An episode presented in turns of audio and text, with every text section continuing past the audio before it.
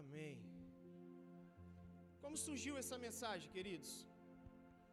Eu tenho sentido há algum tempo e tenho compartilhado com algumas pessoas da igreja que há uma preocupação muito grande de onde estão os nossos olhos. Eu não posso estar com os meus olhos fitos apenas no que o Senhor está fazendo hoje. Nós temos a tendência de simplesmente nos apegarmos àquilo que está acontecendo aqui hoje, sem nos preocuparmos, e aqui não tem nada a ver, eu não estou falando de estar ansioso com relação ao seu amanhã, mas nós devemos sim nos preocupar o que nós estamos plantando hoje, senão não seria necessário que a Bíblia nos falasse da semeadura, da lei da semeadura. Tudo que plantamos hoje, nós colheremos em algum dia. Dificilmente, quase que impossível, você planta uma semente hoje e ela dá fruto hoje. Algum especialista aqui pode me dizer se isso acontece? Eu só conheço uma semente desse jeito, queridos. Uma semente que é incrível, você pode plantá-la hoje e que hoje ela vai render e render, como diz a Bíblia, a 30, 60 e a 100 por um, é na mão da Vânia. Coloca dinheiro na mão daquela mulher ali, meu filho.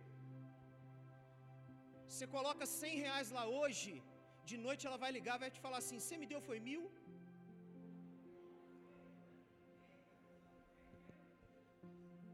Vai dar certo, mano. Vai, vai aparecer dinheiro aí. Queridos, Deus não está preocupado apenas com o nosso tempo. Ele se preocupa também com aquilo que virá depois de nós. Nosso Deus, ele é conhecido como um Deus de gerações. Em alguns momentos na Bíblia nós vamos ver falando assim, porque eu sou o Deus de Abraão, eu sou o Deus de Isaac, Abraão, Isaac Jacó, ou Israel. Ou seja, nós estamos falando que o nosso Deus é um Deus de gerações, Ele se preocupa com gerações. Filho, deixa eu te falar uma coisa: tudo que você está vivendo hoje, quantos aqui estão vivendo coisas lindas no Senhor? Quantos aqui têm experimentado de algo lindo do Senhor? Então deixa eu te dizer, isso não é para parar em você, você é apenas o caminho onde isso se dará continuamente, você é o caminho onde vai chegar em outras pessoas. A Bíblia, quando vai se referir a nós, ela fala que nós somos como rios, querido. Sabe por que rio? Porque a água não para.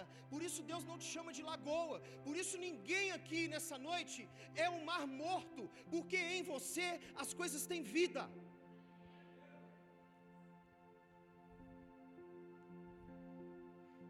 Então nós entendemos, queridos, que se faz necessário que a fidelidade ao propósito de Deus ela se não pare em nós, que ela permaneça, mas que ela siga e que ela alcance outras gerações.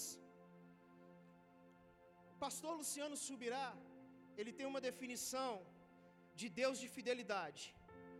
Que ele diz que fidelidade não é alguém que consegue ser fiel apenas na sua geração, mas alguém que consegue deixar continuidade e que consegue reproduzir o DNA de fidelidade. O que, que adianta você ser muito fiel aqui hoje e depois que você morrer, ninguém vai mais fazer o que você faz?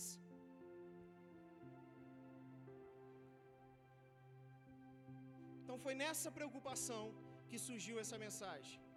Abra sua Bíblia em 2 Reis, capítulo 20.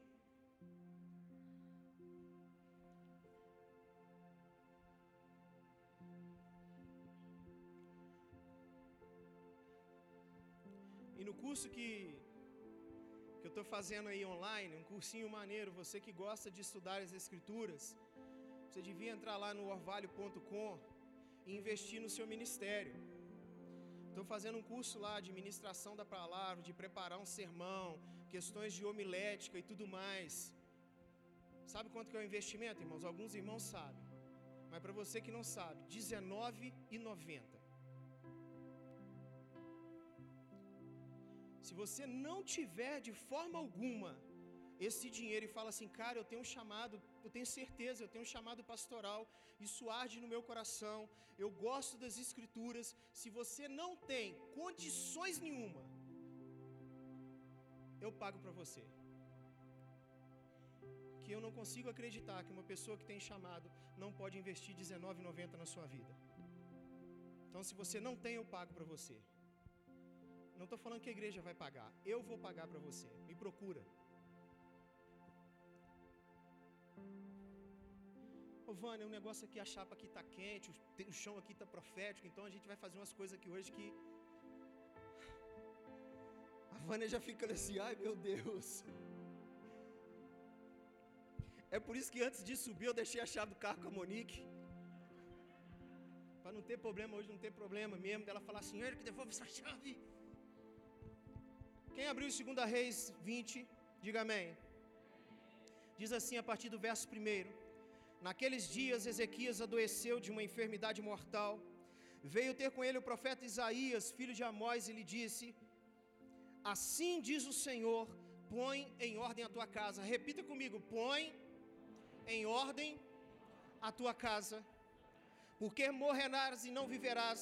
Então virou Ezequias o rosto para a parede e orou ao Senhor, dizendo: Lembra-te, Senhor, peço-te, de que andei diante de ti com fidelidade, com inteireza de coração, e fiz o que era reto aos teus olhos, e chorou muitíssimo.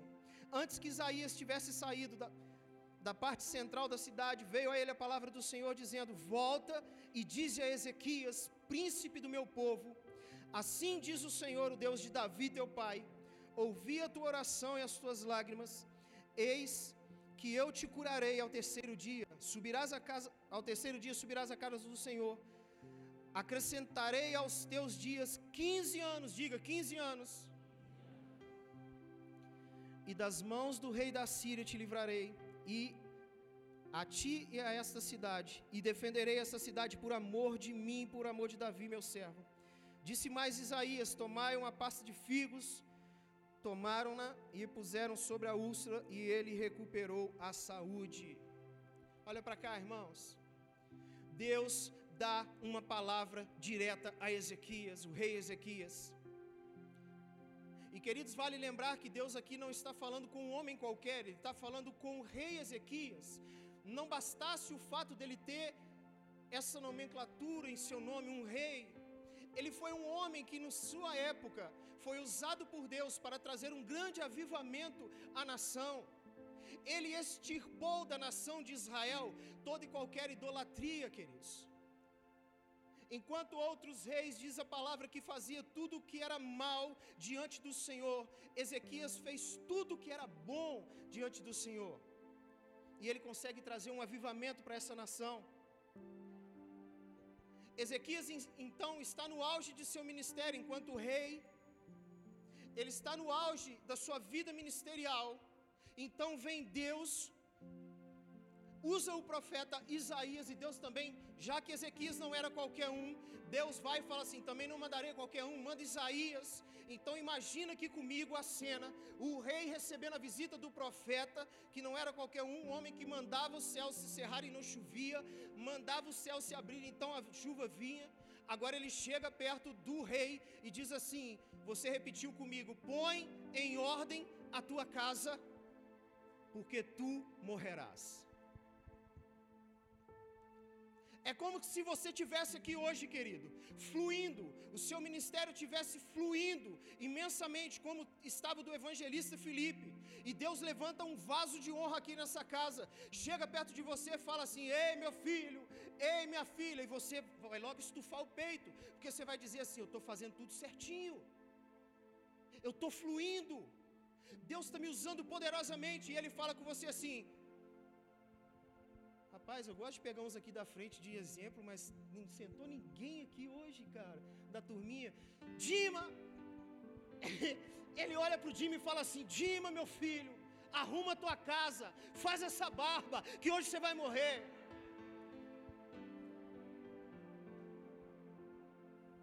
Eu posso ouvir um fala a Deus, irmãos?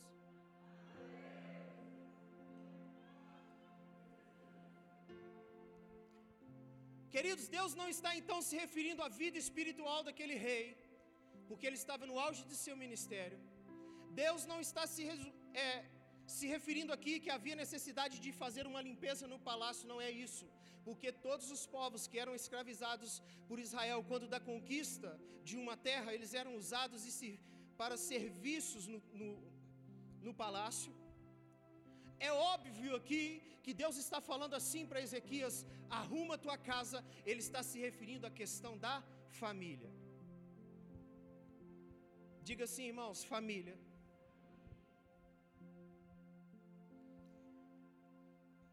E nesse momento vem o profeta e libera uma palavra sobre ele e fala assim: Tu vai morrer, mano.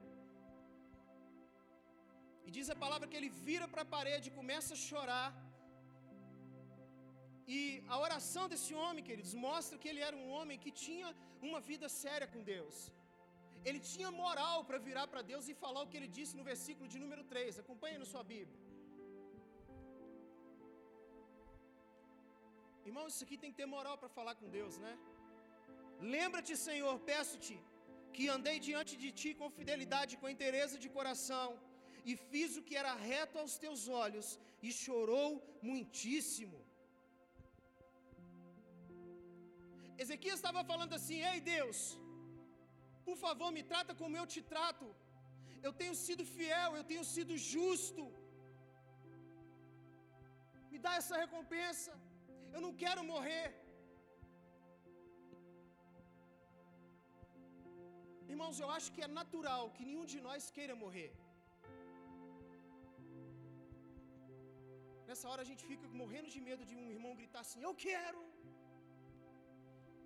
Mas naturalmente, nenhum de nós aqui pensa em morrer. Homem principalmente, querido. Homem é bicho frouxo. Dá uma dor de garganta, já grita logo aqui: Eu vou morrer, cara. Eu vou morrer. Gente, mulher, pare. E a gente não pode ter dor de cabeça. Vocês estão falando assim, vai me ofender, varão? Não, estou falando de mim, querido. Pareceu uma dorzinha qualquer, eu falo assim, Monique, vamos para o médico.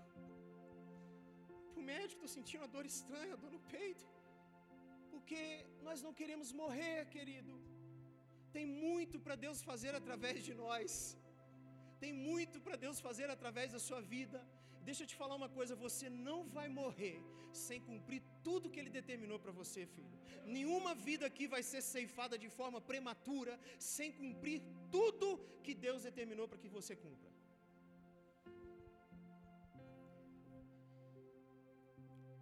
Essa frase aqui eu queria que você guardasse. O fato de você ter resultados não significa que Deus está validando seus métodos.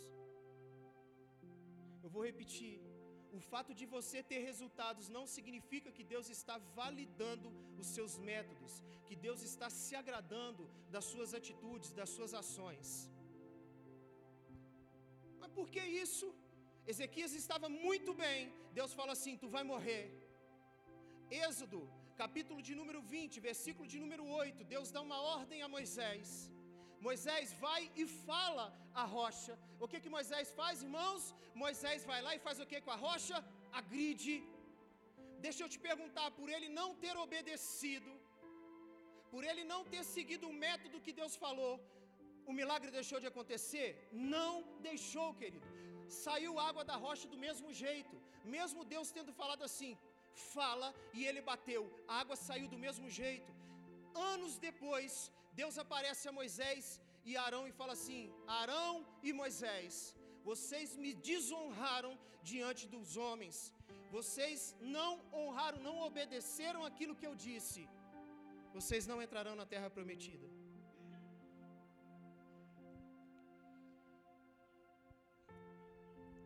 Interessante que quando Deus dá a palavra a Ezequias, Ezequias agora só pensa numa coisa, irmãos. O que que vocês repetiram comigo? Põe em ordem a tua casa. E a partir do momento que Ezequias recebe a palavra do profeta, ele não mais pensa nessa palavra que Deus havia dado para ele. A preocupação de Ezequias era só de que não morrer. Ele se esquece completamente daquilo que Deus havia dito a ele, para ele colocar a casa em ordem. Agora a sua preocupação é só que não morrer. E mesmo assim, queridos, mesmo ele não atentando para aquilo que Deus diz, diz a palavra, o trecho que nós lemos, que Deus acrescentou a vida dele mais 15 anos. Hein, irmãos? Já pensou naquela hora, quando a gente estiver pertinho de ser recolhido para a glória? Aí você fala assim: Deus, eu sempre fui justo na tua presença, eu não quero morrer agora e Deus vai e lhe concede mais 15 anos de vida, irmãos? Quantos se alegram com isso? Aí as irmãs, as irmãs casadas com aquele cara mal acabado falam assim: misericórdia. Não faz isso não, pastor. Não fala assim não, não deixa, não faz essa oração. Pode ver aí, Tainara, a Monique não gritou aleluia, glória a Deus? Ela está sacudindo a cabeça falando que não.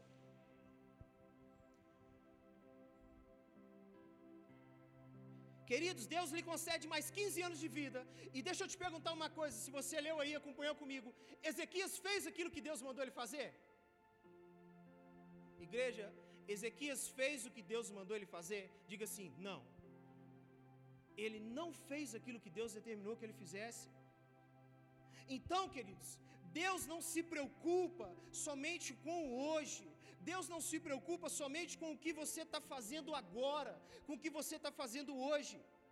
Ele quer saber, ele se preocupa com aquilo que será dado continuidade depois que nós não estivermos mais aqui, irmãos. Pensa o seguinte, meu filho: quando você não estiver mais aqui nessa terra, você acha que a obra de Deus vai parar porque você se foi? Não, queridos, mas eu te disse que existem propósitos que Deus deu, que só você pode cumprir. Nós, como povo de Deus, precisamos entender que nós somos o corpo. Queridos, uns aqui são orelha, outros são dedinhos, outros são um monte de coisa. E nós fazemos parte de uma engrenagem que Deus está fazendo nesse mundo, cara. Quando uma engrenagem se quebra, é necessário repô-la senão ela não vai rodar do mesmo jeito. Isso fala de continuidade, irmãos. O que Deus quer falar conosco nessa noite é continuidade.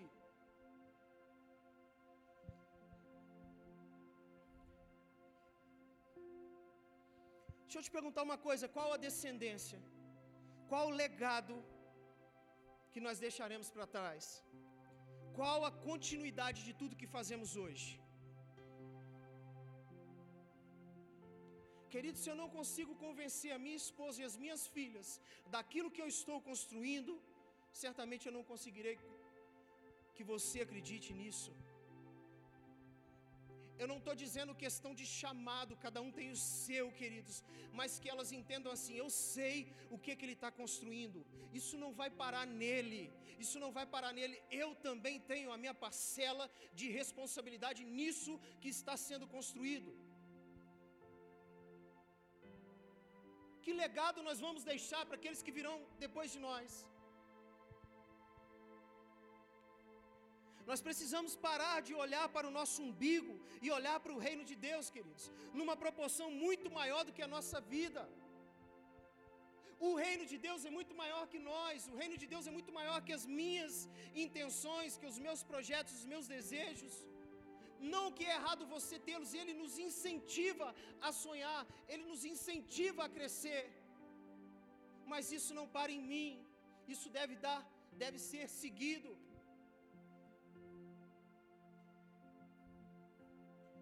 Atos capítulo 6, versículo de número 8, queridos, vai contar a história de Estevão, o primeiro mártir da igreja.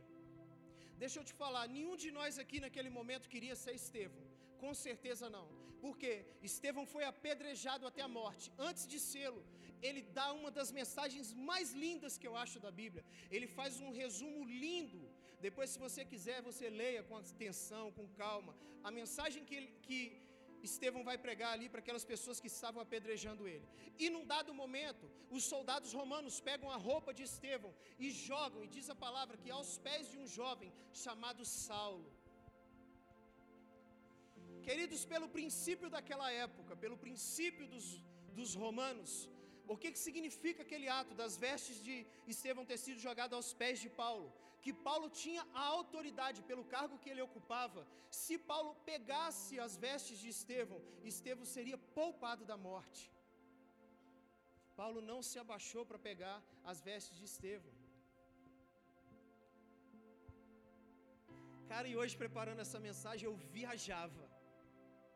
Eu viajava nisso aqui que eu acho que Estevão estava tão convicto do seu chamado, estava tão convicto da necessidade de alguém dar continuidade àquilo que ele fez, que Estevão, antes de morrer, devia estar orando assim: Saulo, não pegue essas vestes, você dará continuidade àquilo que eu vim trazendo até aqui.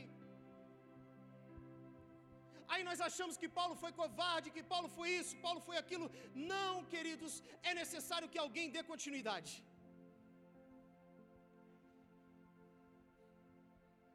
E aí você sabe o que, que Paulo fez. Mas ele não abaixou para pegar uma, uma roupa, glória a Deus. O reino de Deus precisa ser encarado de uma forma diferente, mano. muito maior que a nossa vida. Ezequias, aqui nessa história, depois de ter feito tudo que ele fez, Ezequias só pensava nele. Os resultados de não colocar a casa em ordem, depois de viver 15 anos que Deus lhe concedeu, vão ser gravíssimos na vida de Ezequias, vão ser gravíssimos numa nação. Então, queridos, existem áreas das, no das nossas vidas que Deus tem nos dito, que Deus tenha usado a igreja, que Deus tenha usado um amigo seu, que Deus tem te falado na palavra, Ele tem te mostrado assim, filho, filha, põe a sua ordem, a sua casa em ordem. Não que você vai morrer, mas Deus quer colocar a sua igreja em ordem, queridos. Deus quer colocar todas as áreas da sua vida em ordem. O que, que acontece, irmãos? Ezequias então vai ter um filho. Segunda Reis capítulo 21 vai falar do filho do rei Ezequias, Manassés.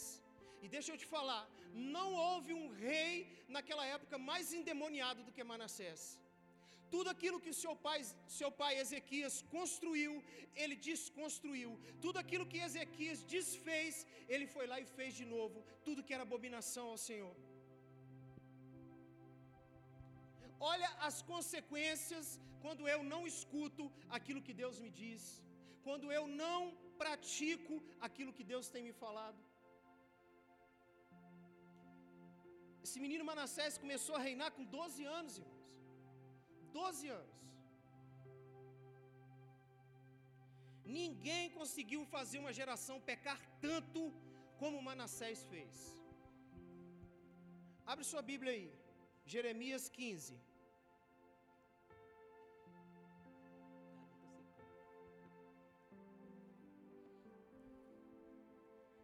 15, 4 diz assim: Entregá-los-ei para que seja um espetáculo horrendo para todos os reinos da terra por causa de Manassés, filho de Ezequias, rei de Judá, por tudo quanto fez em Jerusalém.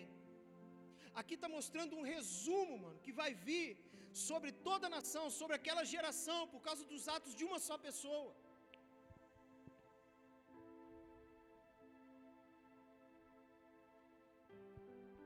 Um estilo de vida a ser vivido e é essa a proposta de Deus para nós.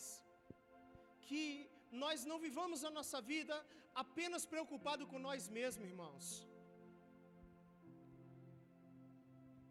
Eu sei que nós estamos no meio de uma geração que nós queremos de verdade experimentar o avivamento que houve lá em Atos.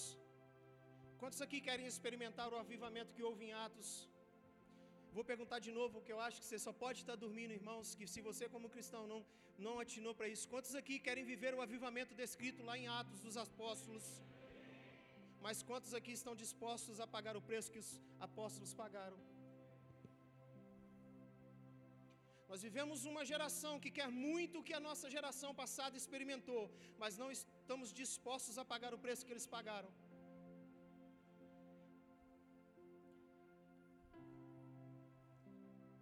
Nós precisamos viver com uma tamanha responsabilidade, queridos, entendendo que os nossos atos vão repercutir no reino de Deus. Aquilo que você faz vai repercutir no reino de Deus. por quê? Mas como assim? Porque a Bíblia diz que você é filho, a Bíblia diz que você é filha de Deus, querido. Criado imagem semelhança dele, para fazer tudo aquilo que ele já havia determinado para nós.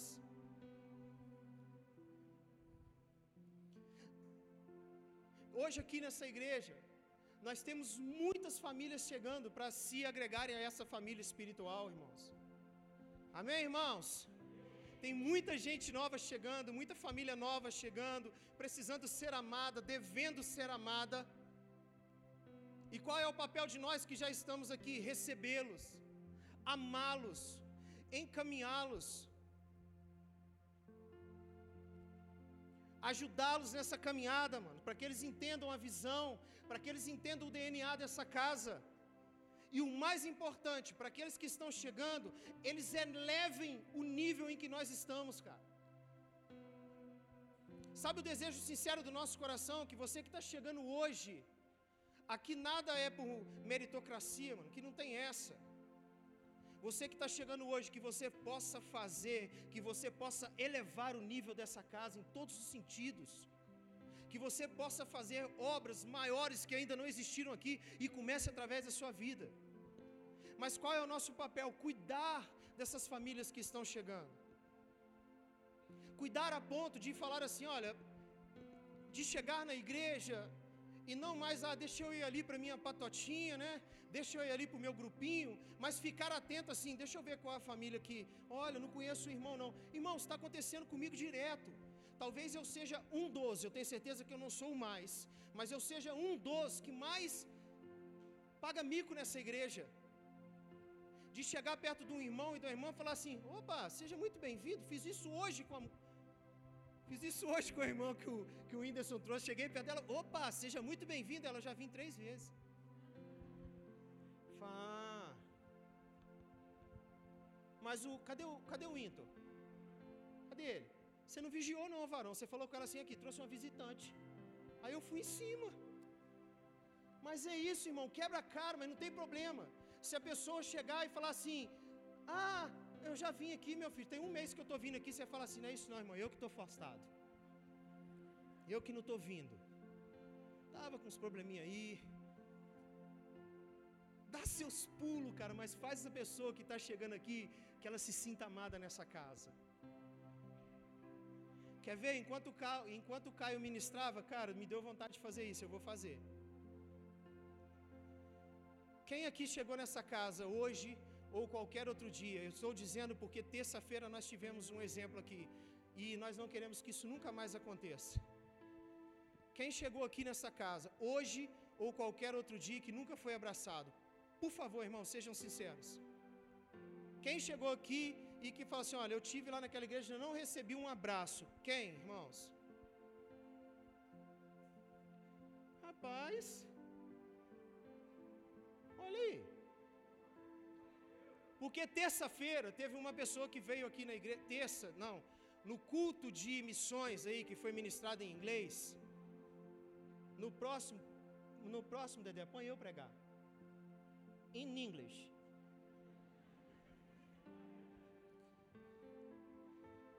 Cara, eu estou profetizando que os dons vão acontecer nesse lugar mesmo. Vou subir aqui, vou falar, vou falar em línguas até inglês.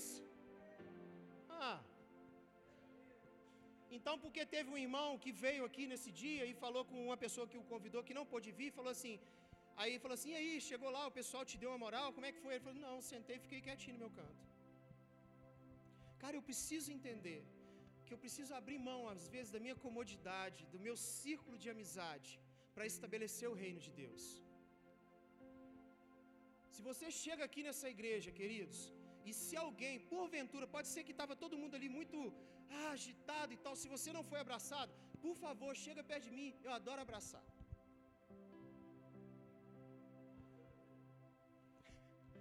Tem uns atribulados aqui nessa igreja, atribulados. Não vou falar o nome do atribulado mor, que falou assim: Cara, eu sei igual que o I, cara. É peludinho por fora e macio por dentro.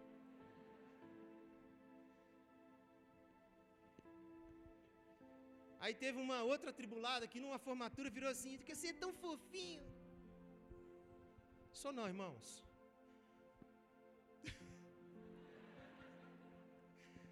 Não queiram me ver bravo. Pergunta minhas filhas aí. Rapaz, se minhas filhas apanhassem o dízimo do que eu falo que vou bater nelas, elas não estavam nem aqui hoje. Eu falo, eu vou te pegar, vou te bater. Vou te... Já virou bagunça. Então, queridos, se você chegar aqui e não for abraçado, me procura e fala assim: Ó, oh, cara, hoje eu cheguei aqui, o pessoal está trabalhando demais, não me abraçou. Você está à toa mesmo? Me dá um abraço, eu vou te abraçar. Então não tem ninguém aqui que nunca foi abraçado? Caraca, dá uma salva de palmas, irmãos. Que que é isso, mano?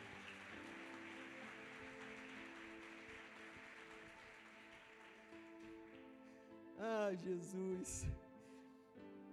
Queridos, e qual é o ponto principal de Ezequias, do erro de Ezequias? Abra sua Bíblia aí, 2 Reis capítulo 20. Deixa aberto aí, 2 Reis 20 versículo 12 e 13. Vamos lá. Naquele tempo enviou Berodac Baladã, filho de Baladã, rei, de, rei da Babilônia, cartas a, e um presente a Ezequias, porque ouvira que Ezequias tinha estado doente. E Ezequias lhe deu ouvidos e lhes mostrou toda a casa de seu tesouro, a prata, o ouro, as especiarias e os melhores ungüentos. E as e a sua casa de armas, e tudo quanto se achou nos seus tesouros, coisa nenhuma houve que não lhes mostrasse, nem em sua casa, nem em todo o seu domínio. Queridos, quem que sai mostrando tudo que tem? Aquela pessoa que é muito vaidosa, aquela pessoa que é muito orgulhosa. Sabe, eu já, eu já tive essa mania, mas eu não estou querendo dizer disso aqui, não. Sabe aquela pessoa que você chega na casa dela e por, por educação fala assim: vem cá, deixa eu te mostrar minha casa. Estou falando disso não, tá, irmãos? Não se ofenda com isso não. Mas eu estou falando assim: aqui, vem cá, deixa eu te mostrar os 18 pares de tênis que eu tenho. Ah, vem cá, olha aqui os, os 18 sapatos que eu tenho. A minha, a minha bolsa da Carmen Steps.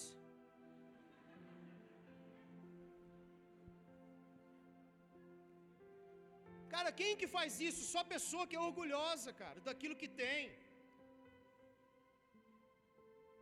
O que importa para essa pessoa é mostrar para os outros o que, que ela tem. Não é importante o que, que ela é. Não é importante o que, que ela faz, mas é importante somente aquilo que ela tem. E Ezequias faz o que?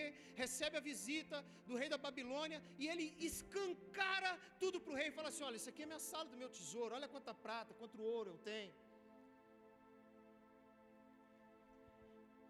Sabe, irmãos, nós temos que deixar de maneira muito sensata, de deixarmos de ser pessoas que só se preocupam em ter, mas não se preocupam em ser.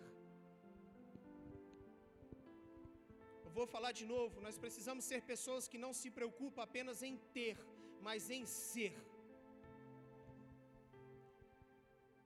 Acompanhe aí os próximos versículos, a partir do 14.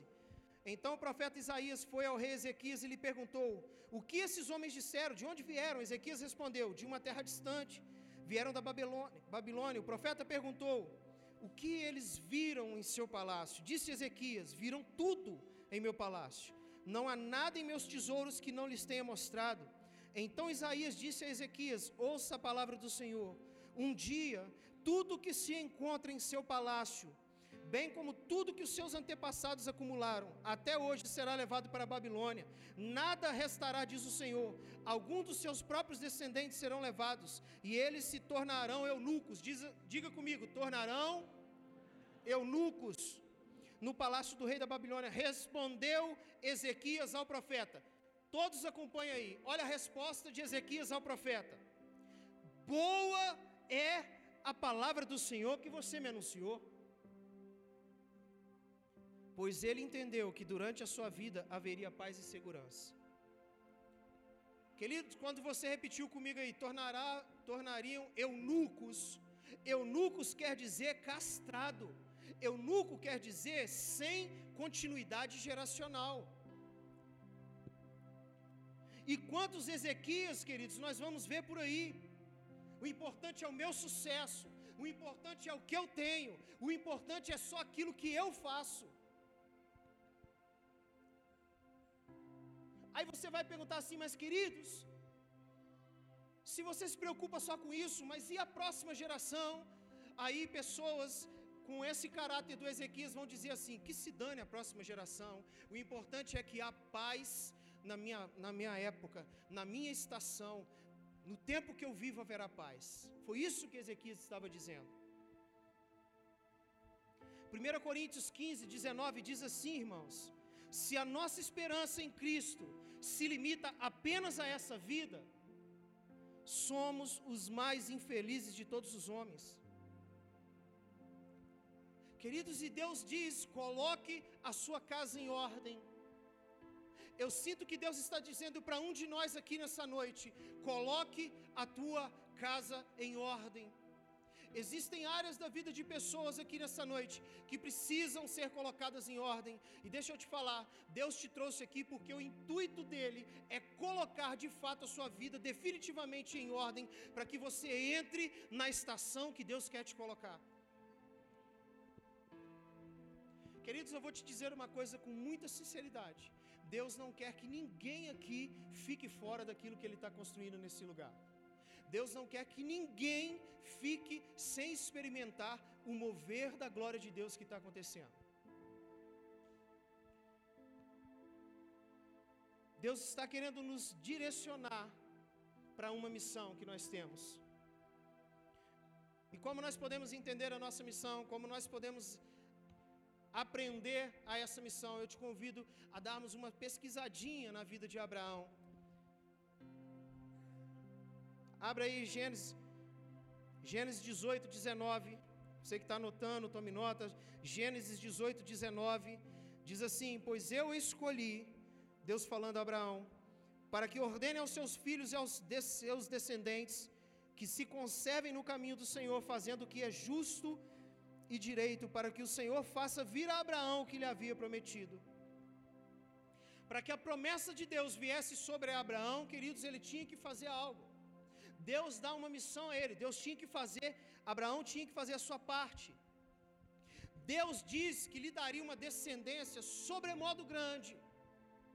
Você que leu aí já o livro de Gênesis, uma vez pelo menos, você vai ver que Abraão conseguiu ver essa descendência dele sobremodo grande, irmãos? Não, ele não conseguiu ver. Olha que lindo, Hebreus capítulo 11, quando fala ali né, da galeria dos heróis da fé, no versículo 13 fala assim: Todos esses morreram na fé, sem ter obtido as promessas, vendo-as, porém, de longe, e saudando-as e confessando que eram estrangeiros e peregrinos sobre a terra. Abraão não conseguiu ver essa descendência como as estrelas do céu que Deus havia falado, como a areia do mar, como Deus havia falado. Porque o que Deus decidiu fazer, não só neles, mas através deles, é um projeto geracional, queridos. Deus quer fazer algo em você e através de você, mas pensando em gerações futuras.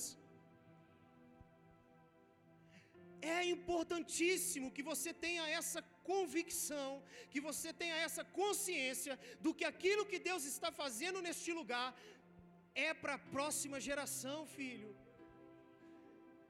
Você só está aqui porque teve uma geração anterior que pagou um alto preço para nós estarmos vivendo o que estamos vivendo hoje. Não dá para negligenciarmos que os nossos pais na fé sofreram muito, muito por nós e nós não queremos pagar preço nenhum para a próxima geração.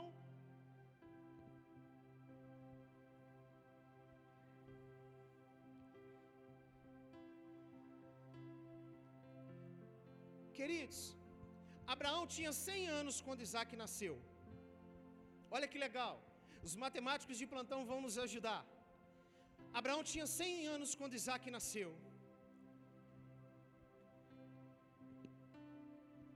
Isaac se casa com uma mulher que é estéril. Gênesis 25 vai dizer que quando nascem os gêmeos, Isaac tem 60 anos. 40 anos ele tinha quando se casou, irmãos. E desde os seus 40 anos, Isaac orava para que a sua mulher te fosse pudesse gerar filhos, ela era estéril. Quantos anos ele orou? Diga assim, 20. Qual foi o tempo máximo de oração que você teve por algum propósito? Legal que tem aqueles ousados que chegam perto da gente e falam assim: Pastor, tem uma semana que eu estou orando. Vai lavar sua cara. Pastor, tem 15 dias que eu estou orando. Olha, que crentaço. Ele orou 20 anos para que a sua mulher pudesse lhe dar filhos. E quando ela gera os gêmeos, nasce então. Agora Abraão tem a descendência tão numerosa que Deus lhe promete: um filho e dois netos. Ele viu acontecer? Não, mas ele acompanhou a sua geração até onde ele pôde. Ele entregou o destino, ele mostrou o propósito. É muito legal tudo que você está vivendo aqui, filho, mas o que, que você tem feito com isso? Se pergunte assim: quem está vindo depois de mim? O que, que, que território que eu estou preparando para quem vem depois de mim?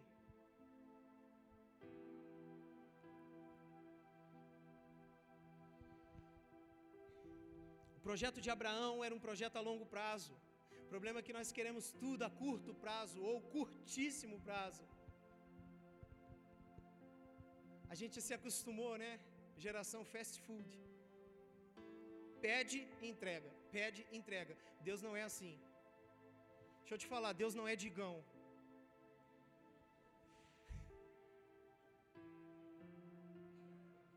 Qual que é um outro famosinho aí? Só porque eu ganho patrocínio. Quem? Hã?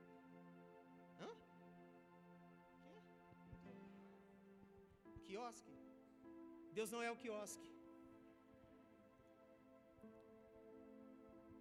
Tá achando que é assim? Deus me dá, Ele te dá agora?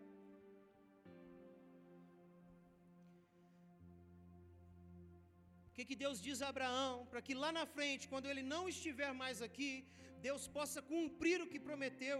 Então, qual que era a missão de Abraão? O texto que nós lemos, Gênesis 18, 19: Ordene aos seus filhos e à sua casa depois de si, que guardem o caminho do Senhor, que pratiquem o juízo e a justiça.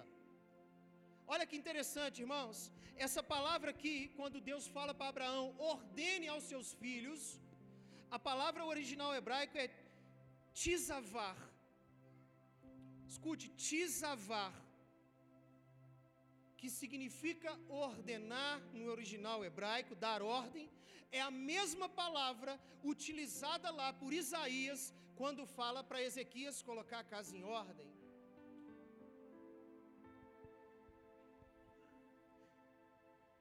A palavra traduzida em Gênesis é a mesma que nós lemos em 2 Reis.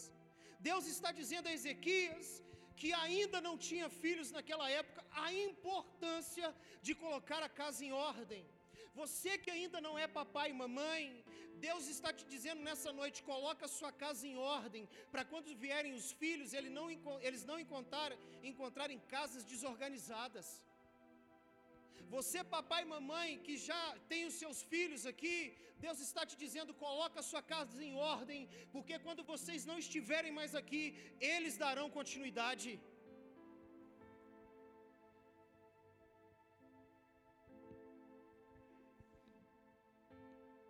Isso fala de uma mentalidade de continuidade, meu irmão.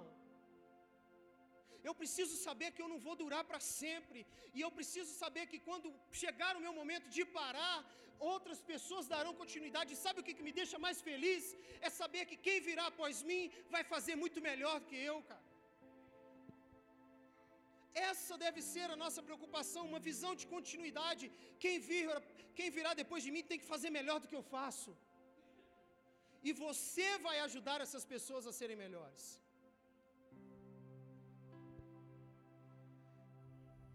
Foi exatamente isso que Ezequias não fez, irmãos. Sabe qual foi o resultado? Segunda Reis, capítulo 21, não precisa de abrir. Deus vai falar, Deus sempre falava para a nação de Israel não seguir após outras nações que adoravam outros deuses, que prestavam cultos a outros deuses. E foi exatamente o contrário que Ezequias, que o filho de Ezequias, Manassés, fez. Fez tudo o que podia para contrariar o nosso Deus. E para agravar a situação, ele fez ainda pior do que toda e qualquer outra geração tinha feito, irmãos. O que, que faltou a Ezequias? Faltou a Ezequias exatamente a visão de continuidade. Quando nós lemos lá no final do versículo que ele falava assim: Boa é esta palavra, Senhor. Irmãos, como é que uma pessoa pode dizer que está falando assim: olha, virá uma nação, vai roubar todo o seu ouro, toda a sua prata, toda a sua arma, vai escravizar os seus filhos, vai torná-los eunucos, vai castrá-los para que eles não tenham outra geração após eles. E o, e o rei Ezequias diz: Boa é essa palavra. Quem aqui é papai e mamãe? Levanta a mão, por favor. Você que não é ainda, Deus te abençoe, filho. Você vai ser e vai ver como é que é bom.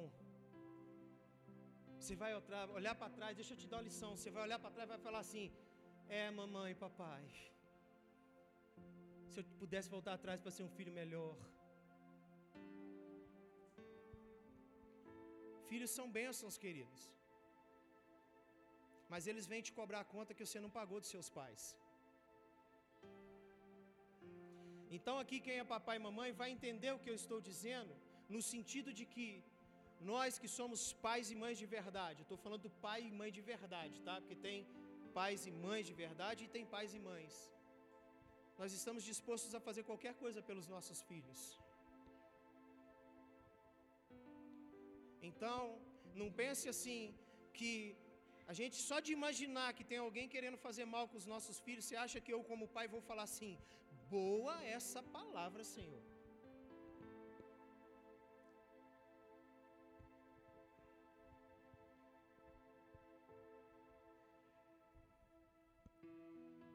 Cara, imagina a tristeza de uma pessoa que está tentando construir algo na sua geração.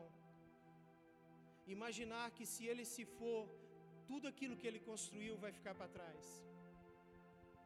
Imagina, pensa comigo, pais bem-sucedidos, empresários que fazem, constroem tudo ali com muito suor, e vai chegar o tempo de passar tudo aquilo para sua descendência, e depois que eles partem, os filhos vão e vendem tudo que ele tinha.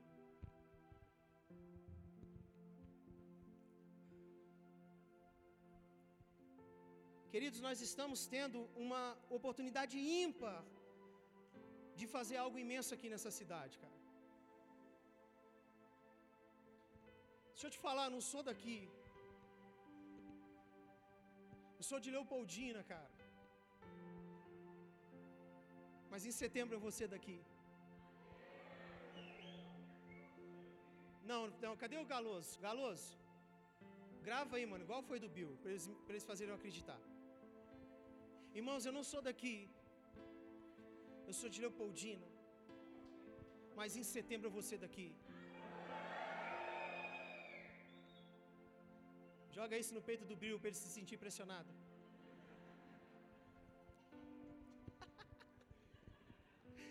Escute, irmãos. Há um tempo atrás Deus me lembrou uma coisa. Porque se é uma coisa que tem me confrontado, cara, para estar aqui eu falo assim, Deus, mas foi em Leopoldina que o Senhor me plantou.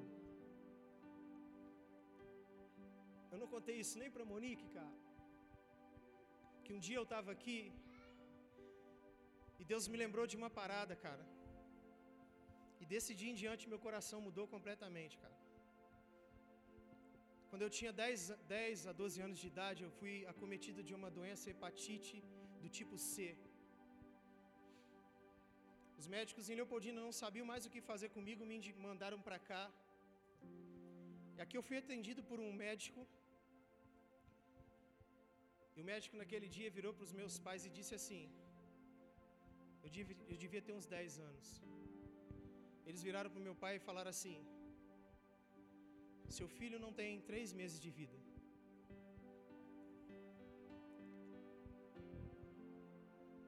Seu filho não tem mais três meses de vida aqui nessa cidade eu recebi uma palavra contrária. Aqui nessa cidade eu recebi uma palavra de morte, mas aqui nessa cidade Deus tem me dado uma palavra de vida. Então meu coração foi totalmente transportado de um reino, de um tempo de morte para um tempo de vida, irmãos.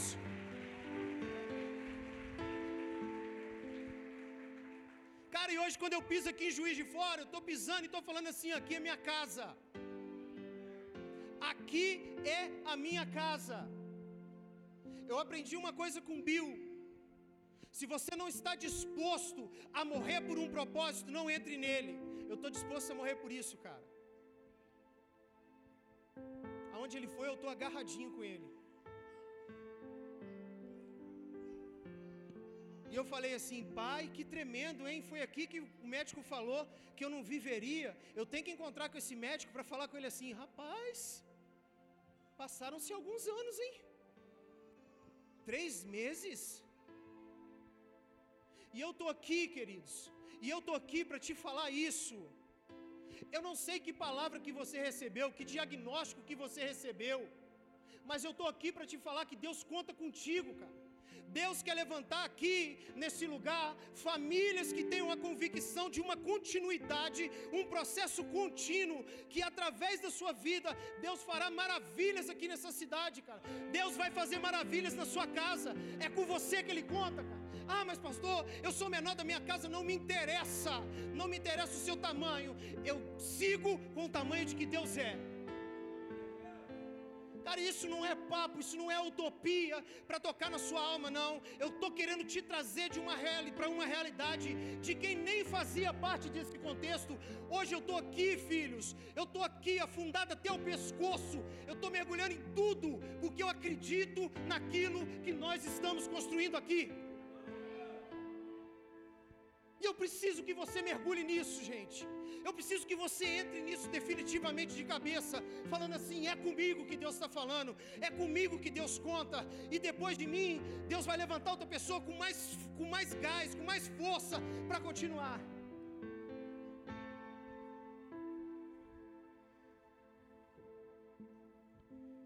As minhas atitudes e ações hoje e hoje vão determinar o que eu vou alcançar amanhã.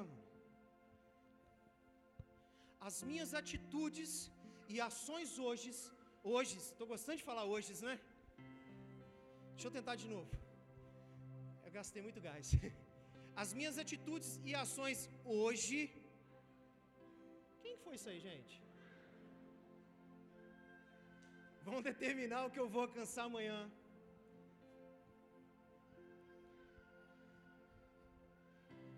É nossa responsabilidade deixar claro aos nossos filhos, irmãos, famílias, que nós estamos construindo algo lindo aqui, a tal ponto de que eles entendam o seu chamado de continuarem o legado.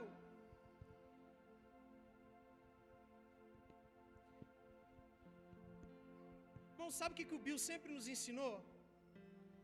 Que ele trabalha para ser uma pessoa substituível.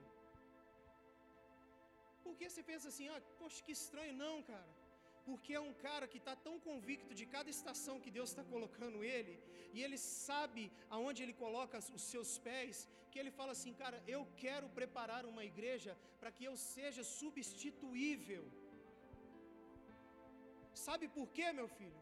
A mensagem que o nosso pastor está nos passando é a seguinte: olha, isso não sou eu que estou fazendo é Deus que faz, e se Deus que faz, Ele não precisa de mim. É importante que vocês entendam que há uma obra sendo construída e que você faz parte dela.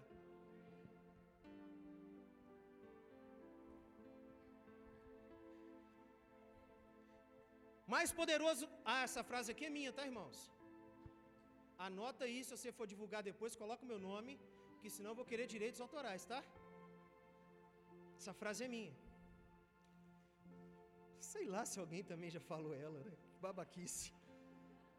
Mais poderoso que cumprir um propósito é fazer com que ele permaneça, que ele se cumpra através de quem virá depois de nós. Mais poderoso que cumprir um propósito é fazer com que ele permaneça, que ele se cumpra através de pessoas que venham depois de nós.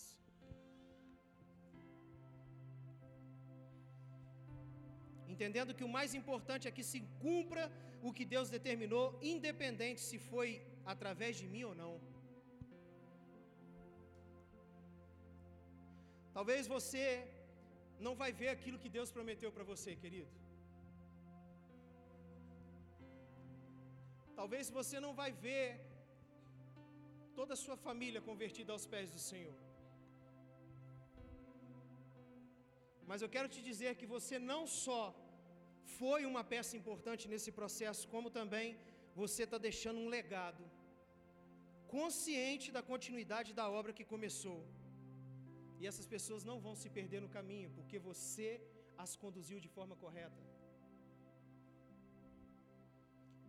Talvez tenha áreas da sua vida que você está precisando colocar em ordem, irmãos.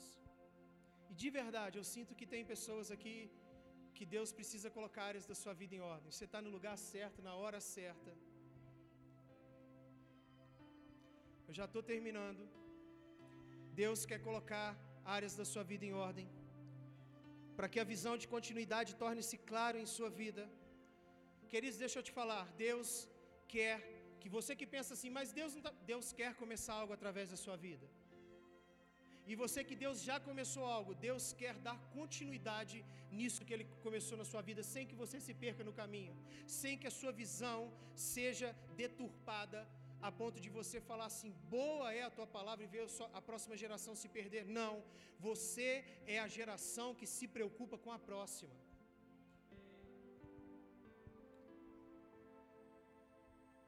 Eclesiastes capítulo 7, versículo de número 8, eu amo esse texto, que ele diz assim: Melhor é o fim das coisas do que o princípio delas. Melhor é o paciente de espírito do que o altivo de espírito. Você pode fechar seus olhos?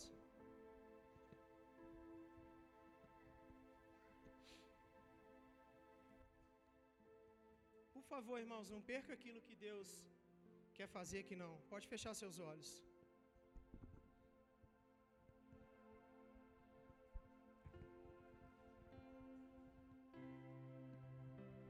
no one